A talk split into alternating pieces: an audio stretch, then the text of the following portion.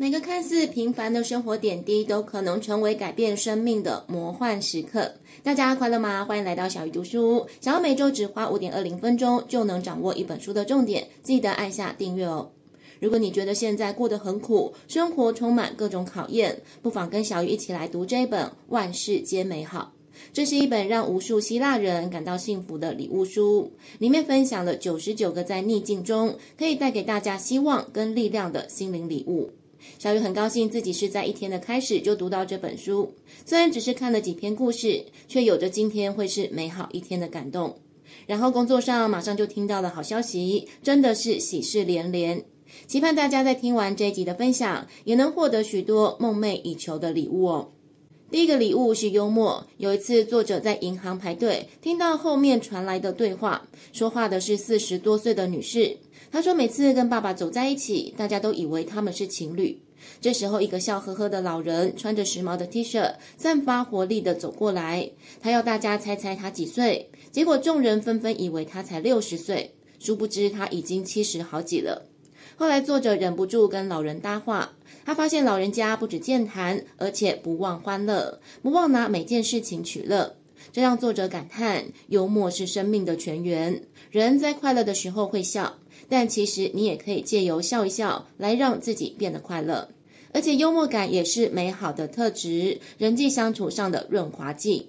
书中就举了一个例子。有一次，丘吉尔跟英国国会议员阿斯特夫人聊天。阿斯特夫人对丘吉尔说：“如果你是我的老公，我就在你的茶里下毒。”丘吉尔幽默地回应：“如果我是你的老公，我宁可喝下那一杯毒茶。”在遇到不如意的时候，不妨幽默以对，转换一下心情，说不定事情反而有所转机。第二个礼物是行动。作者的床边桌上一直放了一个塑胶瓶，里面只剩下一些水，不知道当初为什么放在那，也不知道为什么一直没有丢掉。有天，作者下定决心要把它处理掉。他把水倒进花盆，然后把瓶子丢进回收桶。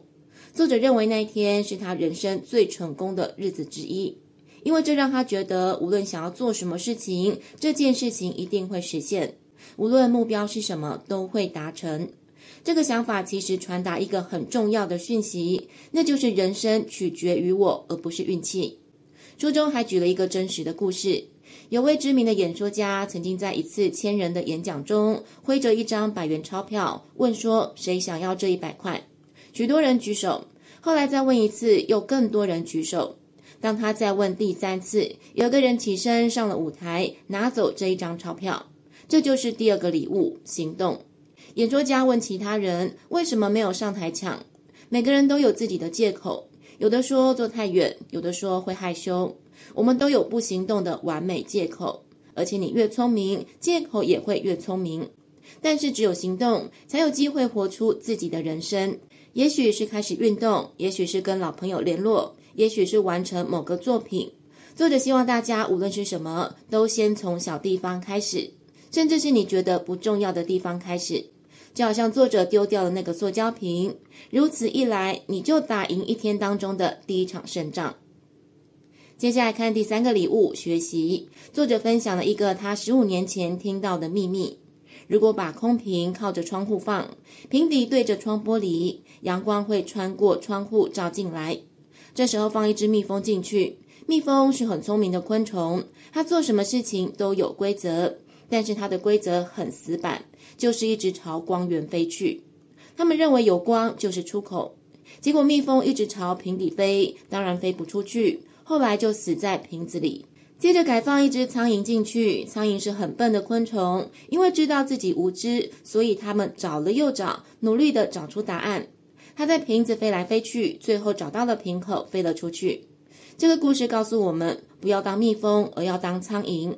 知道自己的无知，努力寻求答案，这让小鱼想到去年很受欢迎的一本书《我可能错了》。有时候我们越认为自己很懂，反而会像那一只蜜蜂一样，把自己困在瓶子里。苏格拉底曾经说过：“我知道，我什么都不知道。”就好像我们常听到的一句话：“活到老，学到老。”学习不一定要上课，不一定要看书，有时候好好观察身边的人事物也是一种学习。最重要的就是保持着一颗时时学习的心。最后一个礼物是生日，你把每一天都活成了同一天吗？印度曾经有个王子，明白每天都值得庆祝，但是他怕自己忘记，所以每天一早就躺进棺材，仆人在旁边诵经。仪式完成之后，他就从棺材爬出来，庆祝接下来的一天。认真去活每一天。作者希望大家不要死到临头才感叹没有好好的把握，把每天都当成特别的节日，开始认真的去活每一天。最后复习一下这一集的四个礼物：第一个礼物是幽默，第二个礼物是行动，第三个礼物是学习，以及第四个礼物生日。